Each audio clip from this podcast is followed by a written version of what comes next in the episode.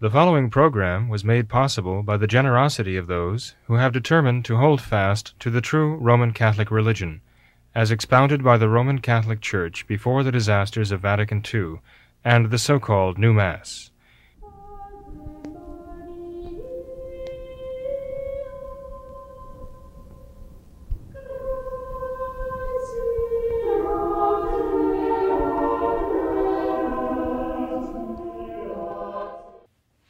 Hello, and welcome to What Catholics Believe.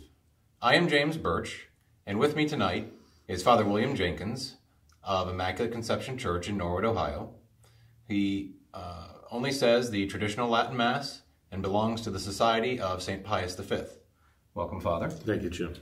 Also with us tonight again is Mister Thomas Condit, an advocate for pro-life issues, an attorney in the Cincinnati area, and we are very pleased to have him back on again with us tonight. Welcome, Tom. Thank you, Jim.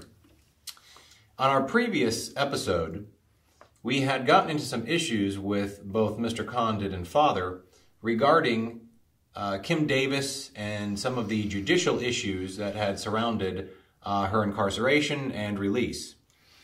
Some of these uh, issues are going to bring up much larger questions about the direction our uh, judiciary has Uh, taken in the last uh, several decades, maybe even longer than that, what that means for our governmental system. But before we get there, one of the final questions that we touched upon was whether or not Kim Davis should have resigned. And there's been a lot of press about that recently, and I think it would be good for us to start there again and uh, find out what both Father and Tom have to say about this issue. And Father, let's start um, with you. Uh, what are your thoughts? Um, there's been some arguments out, out there that it would have been better for both the uh, her position and even her position before God uh, that for her to just have resigned. Well, Jim, there are those uh, actually Novus Ordo, modern Catholics who adhere to the modern church, you know, who are claiming that uh, Kim Davis was doing no uh, no service to her faith in God, and certainly was really not being faithful to God by holding on to the office that she was refusing to fulfill. Even though the office, the duties of the office had changed dramatically, they said she should have simply acknowledged the fact that she wasn't going to fulfill the duties of the clerk of courts, as those duties were now defined by the federal government, and she should have honorably resigned and gone her way.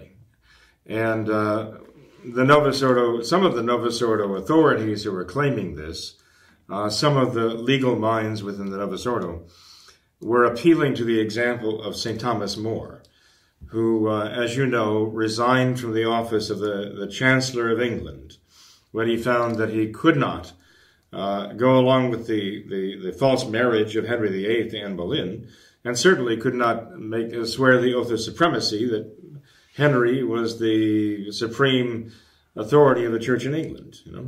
So, uh, because Thomas More could not in conscience accept that, uh, they say he resigned, and therefore that's exactly what Kim Davis should do. And uh, apart from all the other legal niceties and all of this, I would just say that uh, the Lord Chancellor of England at the time of Henry the Eighth served as Lord Chancellor Uh, at, at the, at the uh, behest of the king. He was chosen, named by the king. He served at the pleasure of the king. And uh, if we want to f try to make a parallel example, that uh, as Thomas More resigned from an office he served, uh, he held at the good pleasure of the king, then if we want to make Obama the king, Barack Obama a king, we might say uh, that uh, Kim Davis would serve as the clerk of courts of Rowan County, Kentucky, at the good pleasure of King Barack Obama. And perhaps under those circumstances, it would have been right for her to resign from the office if she was not going to fulfill the office. As it is, though, these are the United States of America, and we don't have a king. At least uh, it's not provided for in the Constitution. Uh, de facto, we might, in fact, uh, be uh, someone who thinks he's the king uh, or the emperor, but he's not. And so I think the argument uh, from the example, example of Saint Thomas More is not only false, I think it's dangerous. Uh, I think it's a delusion. I personally think Kim Davis was right in not resigning. I don't think she uh, should have ceded to the liberals the right to change the law and to basically say there is no power and no authority subject over them, that they are supreme and everyone else is subject to them, but they are subject to no one. And I think that's the point at issue here. And Tom, what about even the legal issues um, at stake here? I mean, didn't uh, Kim Davis take an oath of office? Yeah, can I can I challenge Father's answer first? Please do. Dangerous ground. I was just going to say that King Anthony Kennedy might challenge King Barack Obama for the crown. Well, uh, that that's true, you know. Uh, this was Kennedy's work, by and large, that imposed the... Uh, uh, well, that's true. I, I tend to think, though, that we have the hydra here with many heads, okay. uh, but all going back to the same body. Right. right? So, uh, right. point well taken. Right, because, so the, I mean, Anthony Kennedy stands out for his work in these homosexual mm-hmm. rights cases. You know, what, what occurred to me since our last, my last visit with you was thinking about the criticisms that Kim Davis um, had for uh, staying in office and refusing to, quote, do her job. Um, two things. First of all, she is doing her job for the state of Kentucky. She's upholding the law of Kentucky. That's the oath she took. But the other thing that occurred to me politically, as usual, you know, the word hypocrisy kind of gets a little bit tired. I mean, it gets thrown around a lot. It's a good pejorative for political opponents to throw at each other. But sometimes the hypocrisy really just does just stand out in the political world we, we, we have to endure. And there were two examples in the last three years, both, both cases that went to the U S Supreme Court, where it was the pro-homosexual liberal office holders that referred, refused to do their jobs. And the first one was Proposition eight out in California, which got to the U S Supreme Court, and um, that, that was the case where the people of California had amended their constitution with Proposition eight to define marriage as between one man and one woman. And the homosexual lobby out there filed a suit in federal court to have that declared as unconstitutional. And the Attorney General, the Governor of California, and more importantly, the Attorney General of California, whose job it is to defend the laws of the state, they decided they were not going to defend Proposition eight. And in fact, the curious thing about the case that got to the U S Supreme Court is that the, pri the private parties, the private political actors that did all the work to get it on the statewide ballot, to campaign for it, the, the blood and sweat that goes into those kinds of political efforts, they stepped in to fill the void and said, okay, if, this, if, the, gov if the government of the state of California is not going to uh, do its job and defend the law that the people have voted to, or the, or the proposition, then we'll do it. They, they tried to intervene to be named a party in the case to defend the law, and it went all the way to the Supreme Court. And the U S Supreme Court ended up saying, sorry, you don't, you folks, for all whatever good work you did, you don't have standing. You don't have standing to take the position you've taken. They ruled against them, saying, sorry, I guess nobody defends the law. The government won't, and you can't. And that was the result of that, that, that allowed the, all that good work out in California to be basically flushed away. And there was no question about them stepping down for, for failure to do their job. There were no liberal criticisms of it, I can tell you. At least none that I heard. Uh, the other one, then, was the challenge to the federal...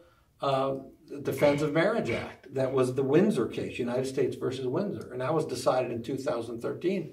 And in that case, Barack Obama and his Attorney General, Eric Holder, whose job it is to defend. Now, that wasn't a proposition or a ballot initiative. That was a law passed by Congress, signed by President Clinton.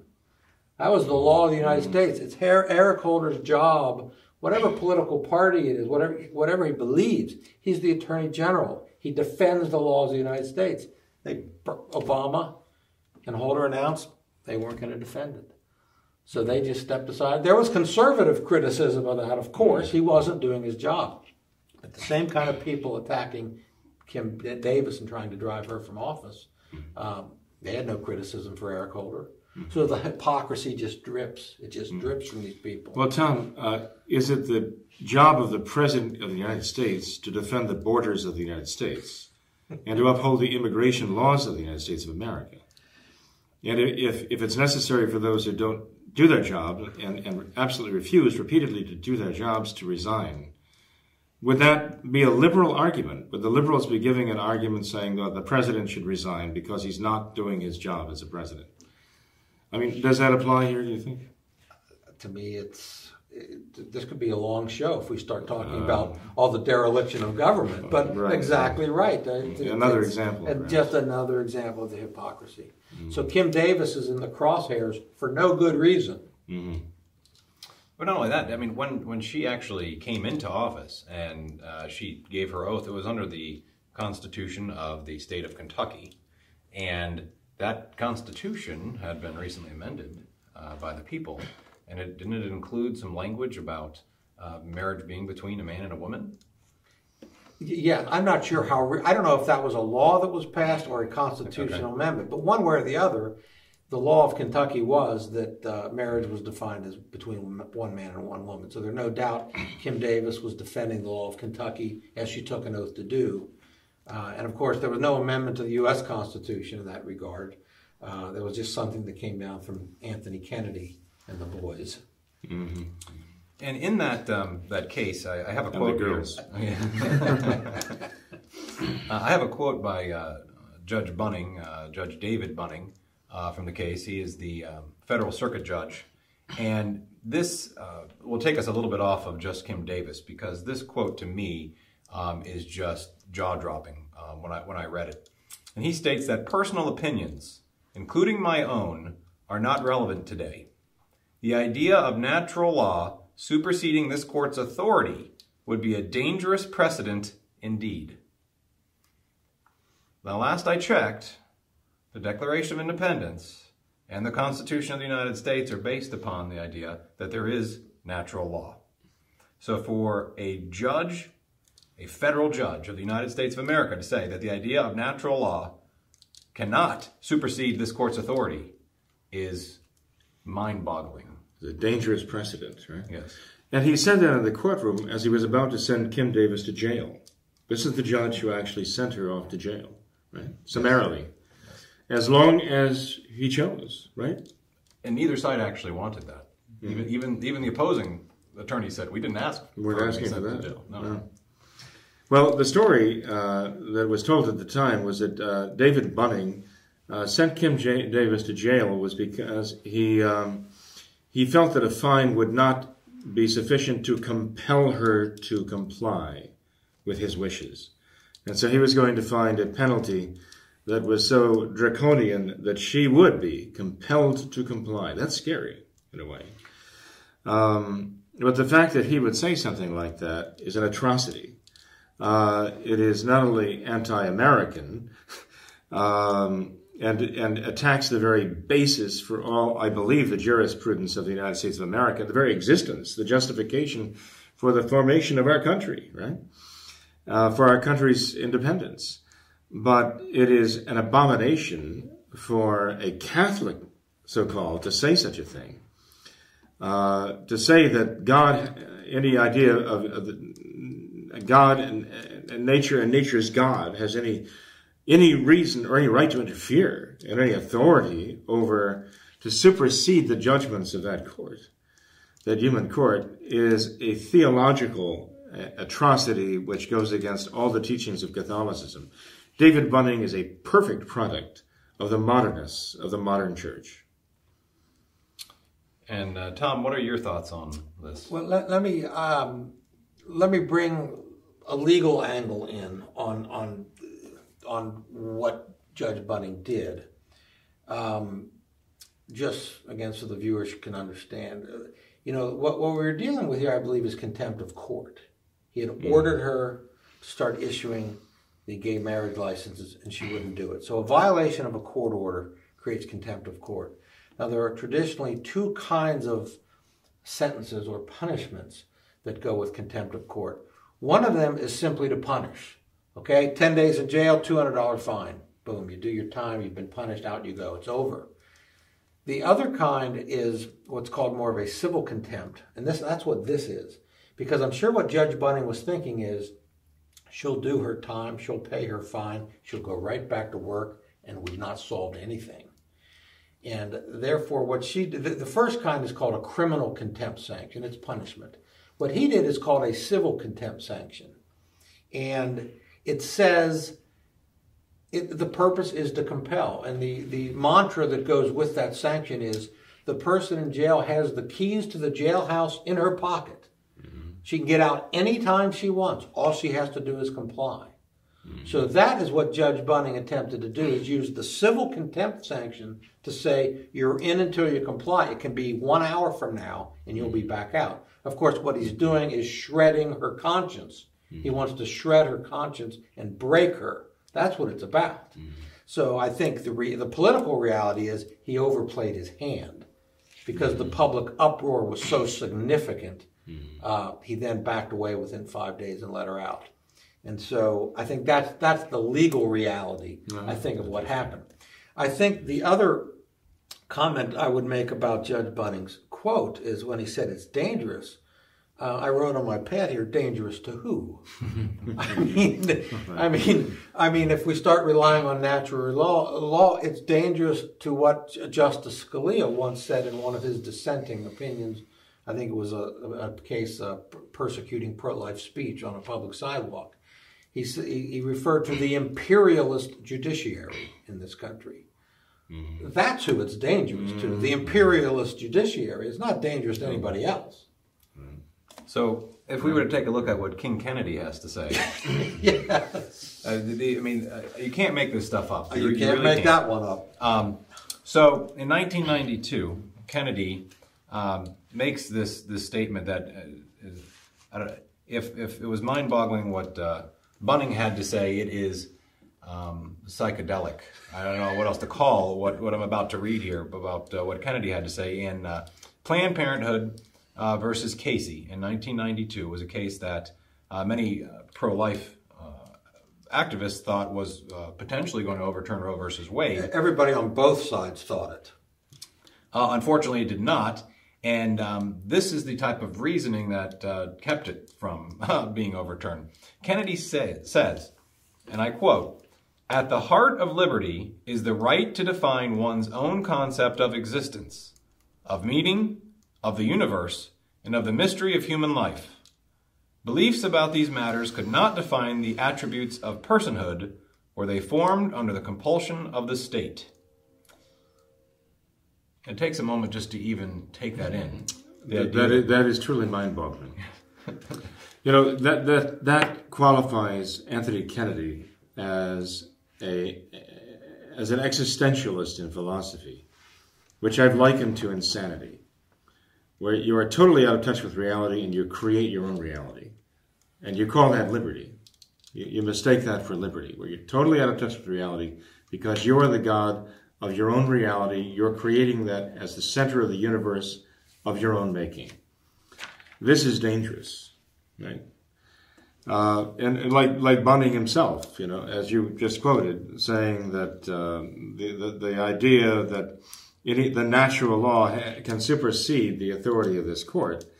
I mean, that that in finding Kim Davis guilty of contempt, he is guilty of contempt, absolute contempt for God, absolute contempt for the founders of our nations and all the principles that go into the founding of our nation. He is showing what is, in my mind, an absolute criminal contempt to all of these. And he's basically saying he is God. In that courtroom, he is God. And he can do anything he pleases. This quote from uh, Anthony Kennedy, I think, goes right along with that whole idea. And this is why we have a judiciary that is completely out of control. That uh, idea of having a, uh, a tyrannical judiciary and uh, a judiciary playing God actually goes right to what you were saying uh, just a few moments ago.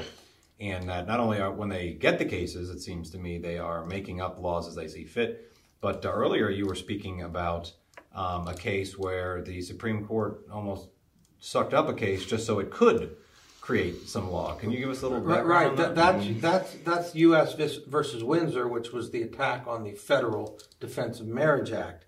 And, you know, as someone who has, oh, in my life, I probably filed, I've probably filed about ten petitions trying to get review for cases in the U S Supreme Court, maybe, maybe fewer than that, but and I know many others who have, and I know with the important kind of cases that that, that cry out for Supreme Court review. I mean, real meaty constitutional stuff, and they just they you know they just deny them. I mean, they, they take what they want. They there's no real standard anyone can discern. They they only take sixty. They get ten thousand petitions a year. They they take sixty cases. You know, so they take what they want. Uh, and in fairness to them, I guess, there's so many cases decided so poorly in the lower court, they couldn't possibly take them all. They would have to have fifty justices just to take the caseload to correct all the bad law coming up from the lower courts. But having said that, the, the point is they're very stingy, very stingy. I say it's like getting hit by lightning if you get your case taken by the U S Supreme Court. So this federal DOMA challenge by the homosexuals who... Um, wanted to strike down the federal uh, law defining marriage, and signed by Bill Clinton, you know, in the nineties. Um, this is a case where they sue in the United States District Court. I believe it was in the uh, circuit, the D C Court, District of Columbia. Eric Holder and Barack Obama decide not to defend it. The federal judge declares DOMA unconstitutional, so the plaintiff has the relief she wants. She can get married or whatever the goal was in that particular case.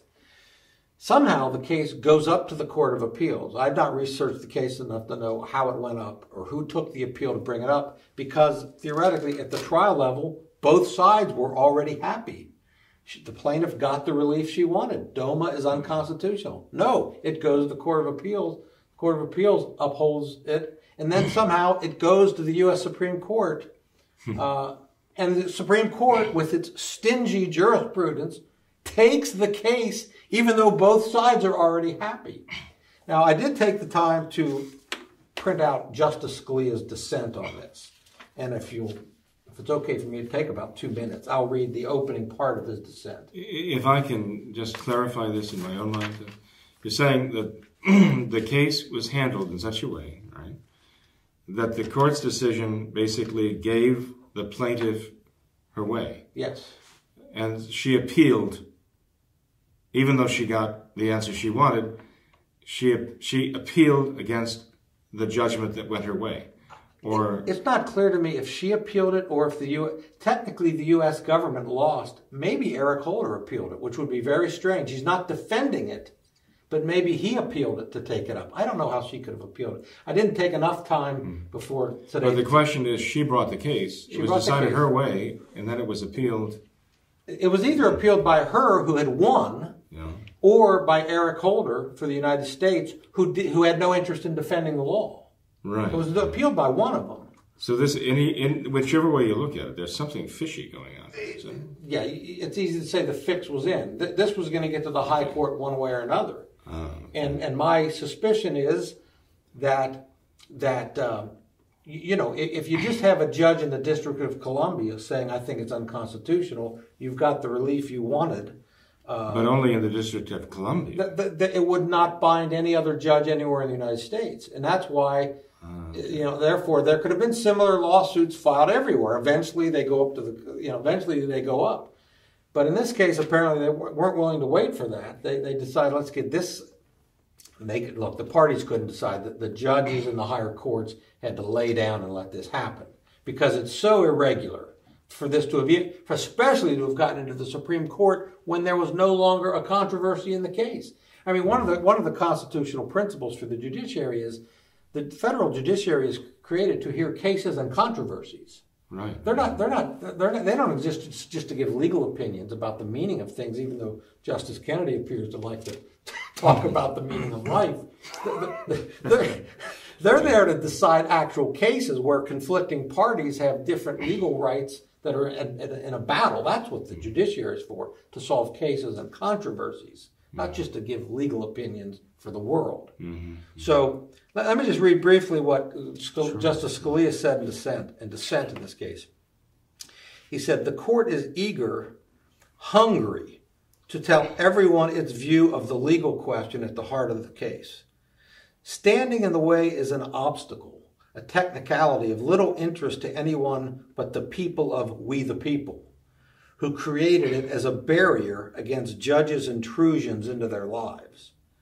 They gave judges, in Article three of the Constitution, only the, quote, judicial power, a power to decide not abstract questions, but real concrete cases and controversies. Yet the plaintiff and the government agree entirely on what should happen in this lawsuit. They agree that the court below got it right, and they agreed in the court below, which is the Court of Appeals, that the court below that got it right as well. What then are we doing here? The answer lies at the heart of the jurisdictional portion of today's opinion, where a single sentence lays bare the majority's vision of our role. The court says that we have the power to decide this case because if we did not, then our primary role in determining the constitutionality of a law, at least one that has, has inflicted real injury on a plaintiff, would become only secondary to the president's. But wait, the reader wonders, Windsor won below and so cured her injury, and the president was glad to see it. True, says the majority, but judicial review must march on regardless, lest we undermine the clear dictate of the separation of powers principle, that when an act of Congress is alleged to conflict with the Constitution, it is emphatically the province and duty of the judicial department to say what the law is. He's quoting from the majority. Then Scalia goes on, that is jaw-dropping. It is an assertion of judicial supremacy over the people's representatives in Congress and the executive. It envisions a Supreme Court standing, or rather enthroned, at the apex of government, empowered to decide all constitutional questions, always and everywhere primary in its role. This image of the court would have been unrecognizable to those who wrote and ratified our national charter. So that's Scalia in his typically brilliant way, just taking apart mm-hmm. the contra-constitutionalists that sit on the court and just usurp all power as they see fit. Mm-hmm. Nobody takes them apart better than Scalia. But that, that mm-hmm. lays it out. The case and controversy ended at the trial court level. Everyone was happy, and somehow the Supreme Court still decided the case. Why were they so intent on getting that to the level of the Supreme Court? No, even if there was absolutely no pretext to do so, they sought to get it before the Supreme it Court had to for be a reason. It had to be imposed on the whole country. That's it. That's the that reason. was their way of making sure yeah. it was imposed on the whole country. And unless the Supreme Court decides it, some circuit court out in, you know, the, the mm-hmm. tenth District Court of Appeals in Colorado, or the sixth Circuit in Cincinnati, or the the seventh Circuit in Chicago might come down the other way and say, no, D O M E is constitutional. Mm-hmm. They didn't want to wait around and see the court splitting or disagreeing on this. Hey, let's get it to the Supremes. Mm-hmm. It'll, they'll put it to bed. Now, now, wasn't isn't it a fact, all right, that the the Supreme Court decided against uh, against the constitutionality of D O M A, the Defense of Marriage Act? Correct. In Windsor, right? Correct. And I understand that one of the grounds, if not the chief ground, actually the, the majority decision written by Anthony Kennedy, again, with the same judges lined up behind him, the later ratified, uh, uh, legislated, uh, oh, I guess you can't say that the Supreme Court, uh, homosexual marriage throughout the land, that they struck down the Defense of Marriage Act because it was an act of Congress. Uh, the federal government, and the federal government has no constitutional power over marriage in the United States of America. Wasn't that their ground at the time? They said something that's always been undisputed, and there's plenty of case law on it. Mm-hmm. The area of marriage and domestic relations has always and traditionally been the province of the state courts.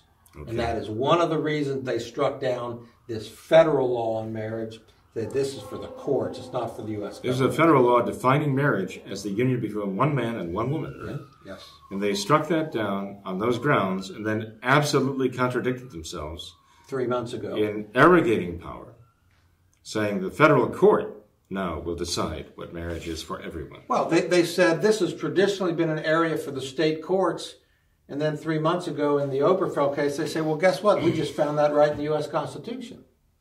Oh, okay. That's what it was. Because there are rights that the Founding Fathers could not have imagined right. in their day, but we've discovered them. And, and even mm-hmm. though sodomy was a felony in mm-hmm. every state when the fourteenth Amendment was ratified, mm-hmm.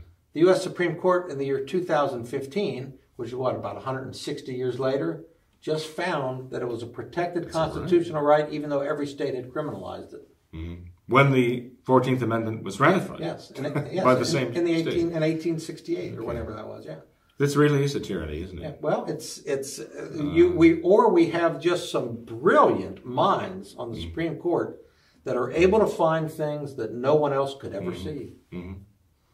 The United States really is in bondage, isn't it? Yeah. I mean, you could write a write a book how uh, homosexual activists, right, have actually um, taken America hostage to the Supreme Court.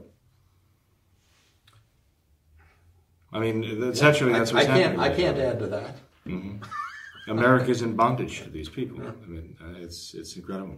Well, when the court says that it has the right to tell us what the law is, I mean, what else does, is there for them to do other than just by fiat say this well, is what the law is today? But Jim, tomorrow, the Supreme Court is actually going beyond that.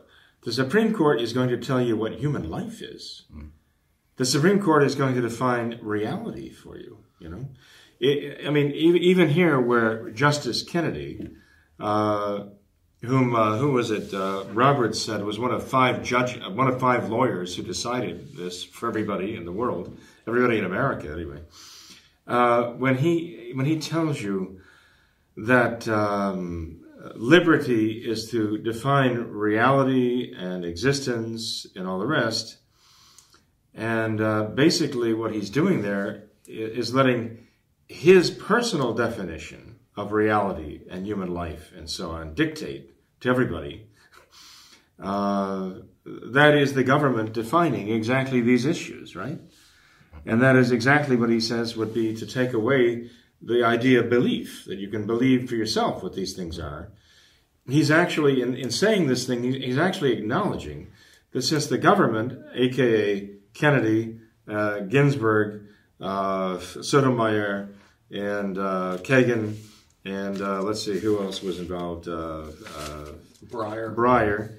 That they have taken it upon themselves to define all of these things.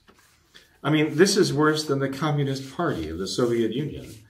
Uh, the Communist Party, to my knowledge, and no nation, uh, no Communist bloc nation, ever explicitly arrogated to itself the right to define what is human, who is human and who is not. They may have de- dehumanized their victims, but they didn't claim to be the philosophers like the gurus on the top of the mountains who are defining what humanity is. These people have gone far beyond what any communist dictator has ever dared to do. Who do they think they are? And the answer is they think they're God. In their courtroom, they are God. But the obvious question is, I mean, again, Justice Kennedy said at the heart of liberty is the right to define one's own, one's own concept of existence, of meaning, of the universe. Now, that's pretty sweeping. Now, what, how does he respond? How does he respond to Kim Davis saying, well, I've just defined my meaning of the universe, mm-hmm. and that is that I don't issue gay marriage license. Mm-hmm. How does he respond to that? How can he respond well, to it? He responds by, by basically acknowledging that if government were to uh, impose the notions of these things, right, that that would take away the individual liberty. Then he turns around and imposes that very thing, his notion, his understanding of what these things are, and makes it law. Right, and and it really does impair her liberty because she's in a, she was in a jail cell, mm-hmm. and that's a real impairment of liberty. He's acknowledging here that doing what they're doing, they're taking they've taken away that liberty from everybody in the in the country. The only the only difference is here, he's not acknowledging that that is what he's done, but the fact is that's exactly what he has done, and the rest of this this cadre, this cabal, in the Supreme Court has done. Uh, whether he would ever acknowledge that or not. The, look, uh, who was it? Kagan? Was it Kagan who was already officiating at homosexual marriages? And Ginsburg. And Ginsburg, okay. Two of the five of this, this cabal of lawyers in the Supreme Court uh, had already committed themselves to this issue. They would not recuse themselves from this issue, right? That's right. And so, uh, I mean, what, what do you have operating here, right? But a cadre. Right, a cadre of, uh, of of basically homosexual activists who've gotten the control over the gavel of the nation. And if I may pick up on the term hypocrisy again, you know, in, in legal ethics, um, the, the, the, the rules of discipline and the way lawyers are supposed to conduct themselves, really one of the most important things, uh, you know, is the duty to, um, it's stated maybe in different ways under different state rules, but, you know, they want, they want, they want lawyers to act in a way that does not impair people's confidence in, in the judiciary. You know, to, to have people have respect for the ju judiciary, have confidence in the courts. And you have something as fundamental as a couple of justices already officiating at gay marriages when the gay marriage decision is going in front of them. I mean, how do these, how do these legal ethics people, the Supreme Courts uh, of the various states and of the U S Supreme Court who, who manage legal ethics and who discipline lawyers, how, how do they expect people to have confidence in the courts when they behave like that? Mm-hmm. I mean, I think I'm, you know, it, I mean, I've been practicing twenty-six years. I'm basically a solo attorney, practice with a few others. That, and I, you know, I deal with a lot of guys on the street. You know, the man on the street, I think I'm pretty well in touch with him. I mean, their cynical view of the judicial system. I mean, you, you wonder if these judges and these ethics people are in an ivory tower, you know, mm-hmm. um, patting each other on the back for what a fine system they've crafted.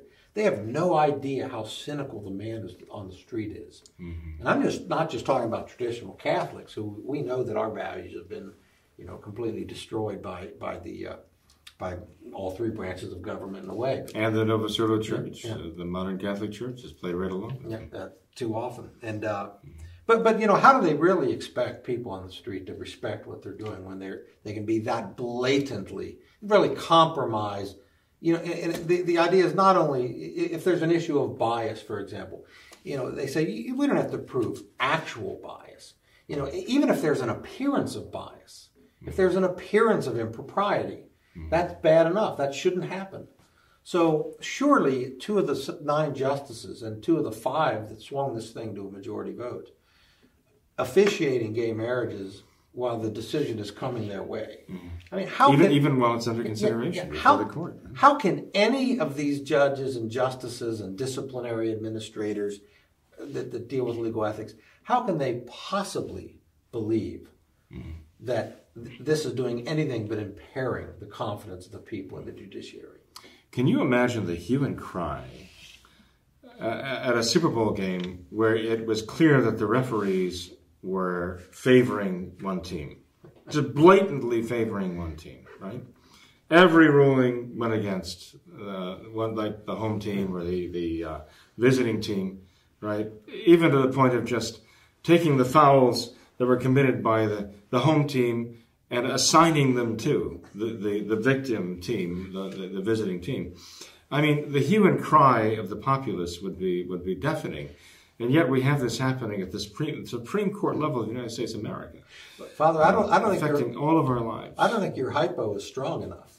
I mean, imagine a couple of the officials, mm-hmm. the, the referees for the Super Bowl, before the game, they're over on one sideline wearing that team's jerseys, mm-hmm. shaking their hands and high-fiving them and wishing them good luck. I'll go you one better. Let's say there's a fumble and the referee picks up the ball and runs it into the home team's uh, goal. Yeah. Uh, or just deflates a few balls. Yeah. Or just deflates a few balls. Uh, it is absolutely yeah. ludicrous. Yeah. It is absurd. How indignant Tom, they what? We're talking law. We're talking courts here. Are there any legal remedies against this usurpation of power? Well, that brings up an interesting question, doesn't it? Because yeah, because the question froze yes. me. I, I don't really know the... Yeah. Well, I mean, we talk about judicial immunity. Are they just immune yeah. from any control whatsoever? They're not going to be subject to God and as or a little, natural law, so what is there? As a little background just, uh, for anyone who's watching, we're talking about federal judges here, and federal judges are also appointed for life. Mm-hmm. So that means that... Um, and that was done by our founding fathers with the idea that you couldn't have politicians possibly, uh, you know, uh, influencing judges, but um, mm. there still had to be some checks and balances on the, on those judges, and yet we have this whole idea of judicial immunity, which is protecting judges to the point where you have people who are appointed for life who have an immunity from, and basically can almost do whatever they want. Right. Mm-hmm. Well, let, let's, you know, by the way, constitutionally, the Constitution doesn't say that they're appointed for life. What it says is they can only be removed for good cause, right. maybe something else. But but that's just been interpreted as removed by whom? Uh, uh, I think the Senate can remove them. I think okay. they can be impeached. A, a simple majority? Or... Uh, I don't know. If, uh, there's been some federal judges impeached mm-hmm. and removed. Mm-hmm. uh, I think it might be a majority vote of the Senate. Some majority of the Senate. Uh, but it's pretty rare to happen. I mean, it, it, it happens in cases that they got gotten taken bribes or, you know, doing things that are just clearly criminal. Mm-hmm. uh, but the judicial, the, the, the uh, doctrine, and it is a doctrine of judicial immunity, is a very interesting one. I uh, had an early interest in it. I did a paper in law school on it. And I've litigated the issue a few times. You, you litigate that issue when you sue judges, okay? And you don't do that recklessly because you know they got them. You got I, you know you do it seriously. But people will be scandalized to learn what what the, the law of judicial immunity actually says. What it says, uh, and they it's it's it's not legislative. This is this is a common law principle that they've derived from England as part of the common law. I think, quite frankly, it's been expanded a bit here and applied in some situations that are dubious. I'm just going to pause you for one second because yeah. some people might not understand what common law is. Common law is law that has been basically created by judges. Yes. So we have them basing their judicial immunity upon law that was created by themselves. They've created it for themselves. Okay. Th that's true. And there's other common mm-hmm. law immunities that affect other government officials. But you're right. The common law is judge-made law. And judicial immunity, as it's you know been adopted and enforced in the United States, state and federal courts. I mean, the doctrine knows no bound, knows no jurisdictional boundaries. Hmm. It says that judges have an absolute immunity from any civil liability for any act that they perform in their judicial capacity, as long as they have subject matter jurisdiction over the case. And most judges know what their subject matter jurisdiction is. Uh, And as long as it's a judicial act. And to make the distinction, judges have been deprived of immunity, for example, if they wrongfully fired their secretary or maybe sexually harass a secretary. Th those aren't judicial acts. And, and even a firing would be an administrative act, not a judicial act. But the judicial act, things you do as a judge, not just in court, but even any decision you make, any, any order you issue, whatever, that's a judicial act. As long as you've got subject matter jurisdiction over the case, uh, you have absolute immunity from any civil liability. Now, you can still be prosecuted for crimes, but let me just put this in a real simple hypo. Um, Father, you and me are in a lawsuit. Okay, I, I, I've uh, I've run you down in a crosswalk, and you've got serious injuries, so you need to sue me for your medical bills and so forth. You you come across a video of me uh, uh, taking the judge out to dinner and uh, uh, meeting with him alone back in chambers and buddying up with him, and he agrees with me that he's he's going to rule in my favor no matter what the evidence is, um, and he does just that. And you get the video, uh, and you want to sue him for corruptly deciding your case. Sorry, absolute judicial immunity. Mm. Even if even if he was cor even if he was corrupt and knowingly decided the case wrong, mm-hmm. knowingly decided it wrong, you have no remedy against him. He's immune. You know why? Because the judges have decided it's public good public policy. We don't want judges being afraid of being sued just because someone's unhappy with the result of the case. And therefore, even if they decide a case wrong and corruptly, corruptly, they still have absolute immunity. You have no remedy, Father. I win the case. That's judicial immunity in the United States of America. Now, I let, knew I should have become a judge. Yeah.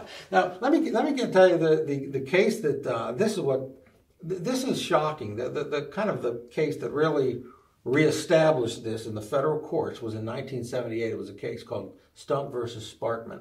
And the facts of the case were there was a mother who had a mentally retarded child.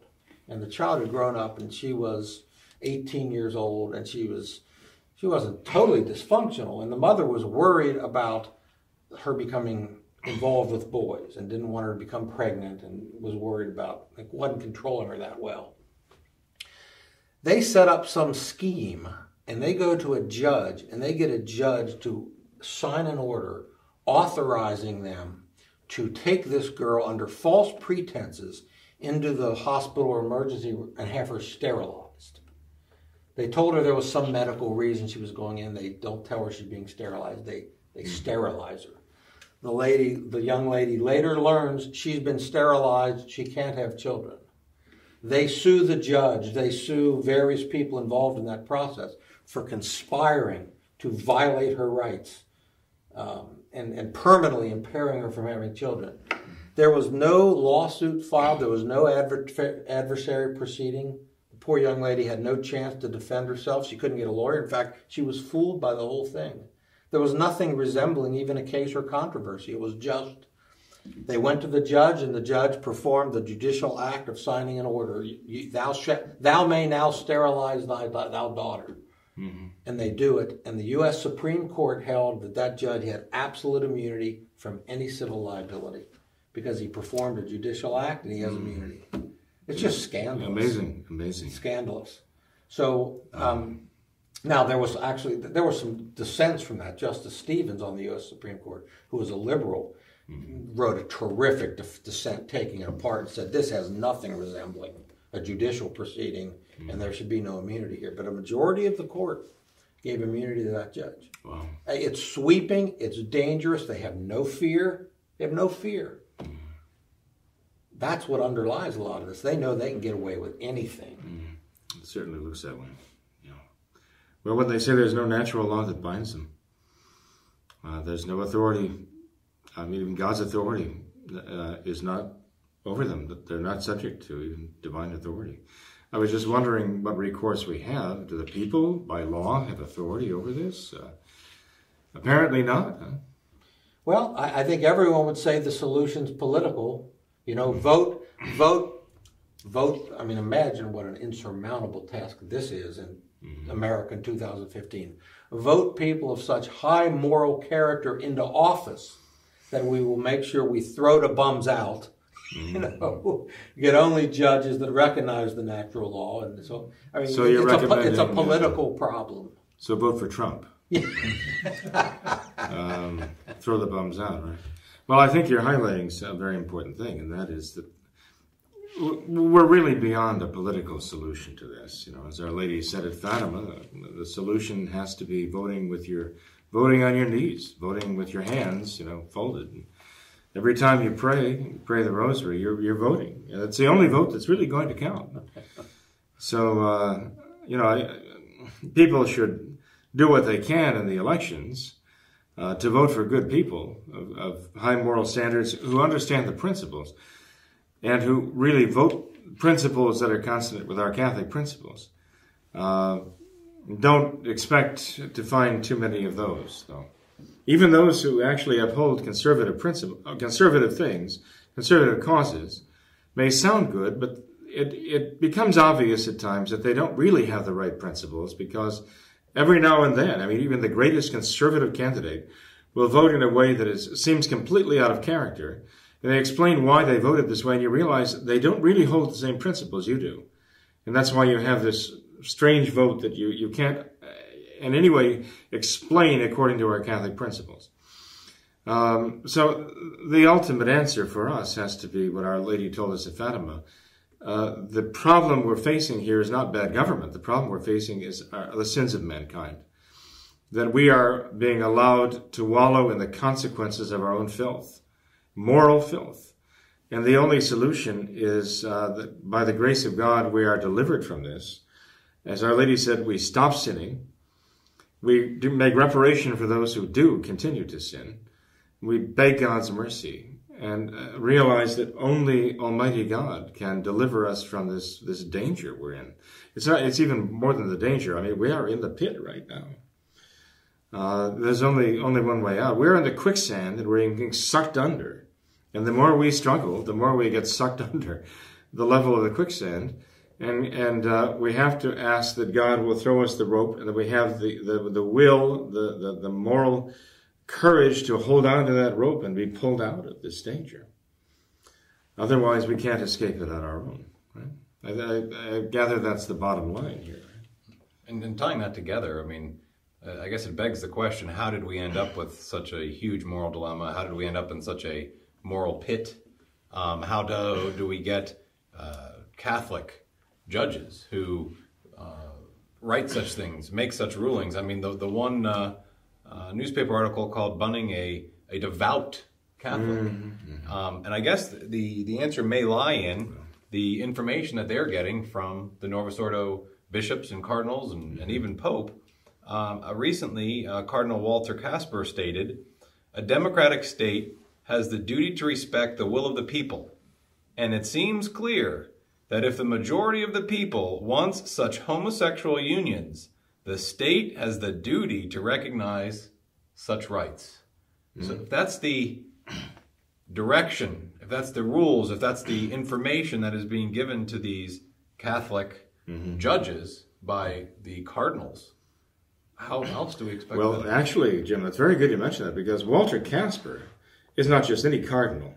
He's the cardinal whom Francis appointed to uh, be the head, the char in charge of his uh, special synod on the family last year. Walter Kasper, the same man who said that, he made that statement, by the way, commenting on the Irish Republic's uh, referendum approving homosexual marriage. Uh, what was it? Two-thirds of the voters in that referendum approved homosexual marriage in Ireland. And, and these were all raised, the vast majority of these people were, were raised in Novus Ordo schools. This is what bishops there in Ireland were saying. Well, there are students. We taught them. We trained them. And Cardinal Kasper comes up, the man whom, whom Francis puts in charge of the Synod on the Family, and says, well, uh, governments have the obligation to respect the will of the people. And if the will of the people is to have homosexual marriage, then the government has an obligation. And evidently not just a legal obligation, a moral obligation, to listen to the will of the people. He's completely discounting the idea of the will of God. It means nothing to him. He and, and, and David Bunning, they get along just fine. No argument between the two of them. They agree in principle that the natural law, the very idea of a natural law, having a, a super, the authority of the natural law superseding the authority of the court, a dangerous precedent indeed. Uh, Again, you're, you're, you're right on the, on the mark there. The, the leaders of this modernist church, created uh, after Vatican Two in the, in the image and likeness of the, all the enemies of the church, um, this is exactly what is, what is speaking through the, through the mouth of a David Bunning right now, of an Anthony Kennedy, and of a Walter Kasper. But, but there's got to be one way that Walt, the Cardinal Kasper disagrees with Bunning and Kennedy, because Cardinal Kasper should have come out condemning the Supreme Court decisions, because all of the people, state by state by oh. state in the United States of America, voted for true marriage. For true marriage. So, so Kasper should have condemned the Supreme Court decisions, but I've not read that yet. Well, maybe, maybe uh, you ought to write him and suggest that. But I'll tell you one thing, though. Um, good luck.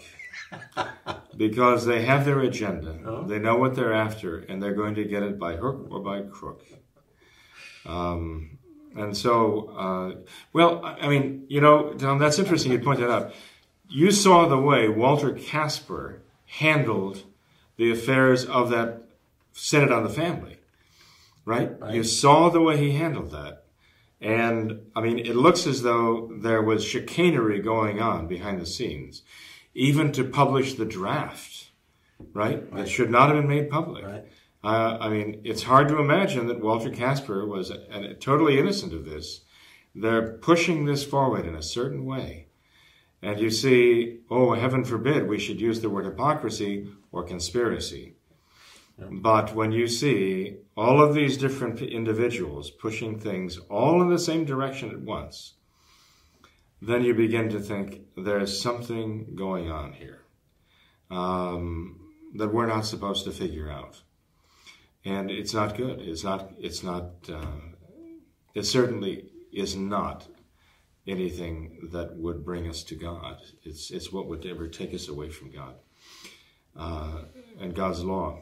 Anything holy is under attack now, even in the Vatican, or perhaps I should say especially in the Vatican.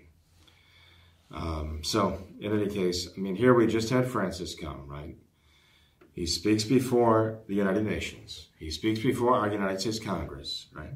He never mentions Jesus Christ. Never mentions Jesus Christ on the world stage. Never. The explanation for that is that he wants his message to be accepted and acceptable to all, regardless of their belief. That explanation itself is damning. What is his message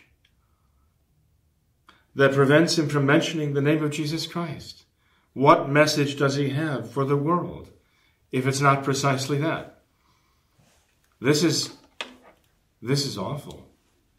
Um, and I, I think anybody who has any faith left at all would have to look at that and say, well, if his message, and the desire to get his message across to mankind, precludes his mentioning Jesus Christ, then his message is not the gospel. His message is from hell, not from heaven. Yeah, and I'm I'm slow to cross the line into even an amateur theologian, and this really isn't even a theological comment. In light of what's happened in this country in the last five months, between the Planned Parenthood videos and the selling of body parts, and then gay marriage being imposed by the Supreme Court just so recently, and the the the opportunity that was there. Oh, I mean, I mean, how this cried out mm-hmm. for him to come in and just really level the opposition and energize true Catholics. Mm-hmm. You know, um, uh, how do you drop such an opportunity? And, and say with Saint Paul, there is no other name under heaven given to us by which we must be saved than the name of Jesus Christ. And he would not say that. He's, he's condemned ISIS, right? But Planned Parenthood makes ISIS look like the little rascals. Yes. I mean, you think about the million, the, the, the hundreds of thousands anyway, killed by, by Planned Parenthood. ISIS is, they're amateurs compared to Planned Parenthood. And you're right, the opportunity he had to stand up for what was right, stand up for faith. And it's, it's morally, it, it, it's, it's in terms of the faith, criminal that he did not tell mankind that its true Savior is Jesus Christ. And I'm sure most of the viewers know this, but aside from not saying the name of our Lord, mm-hmm. you know, he never uttered the word abortion. He never uttered, uttered the word homosexuality. Mm-hmm. He talked in the broad terms of protecting life and of protecting marriage, but he really didn't even have the courage to mm-hmm. throw the hot button terms out there that really are the divisive terms. Mm-hmm. So he didn't, he didn't mention our Lord, he didn't mention abortion, he didn't mention gay rights, but he mentioned climate change and the death penalty. And that is why the world loves him. Yes. Well, it's because he's allowing them to create their own reality. Yeah, right, right. I mean, allowing them to create their own reality. It, it They're defining their own existence. Right. I mean, the Good you point. have uh, Kennedy saying that, but Kennedy's just a Catholic who's following what, what the Pope is, is allowing everyone to mm-hmm. do, what the uh, Cardinal is saying. I mean, what's what's really frightening about what the, the Cardinal is saying is that if the people want to create rights, whatever rights those are, that they can go ahead and, and do so and impose them upon everybody else. Isn't that what Hitler did in Nazi Germany? I mean, what? So if the people, if the majority votes for it, it's okay then.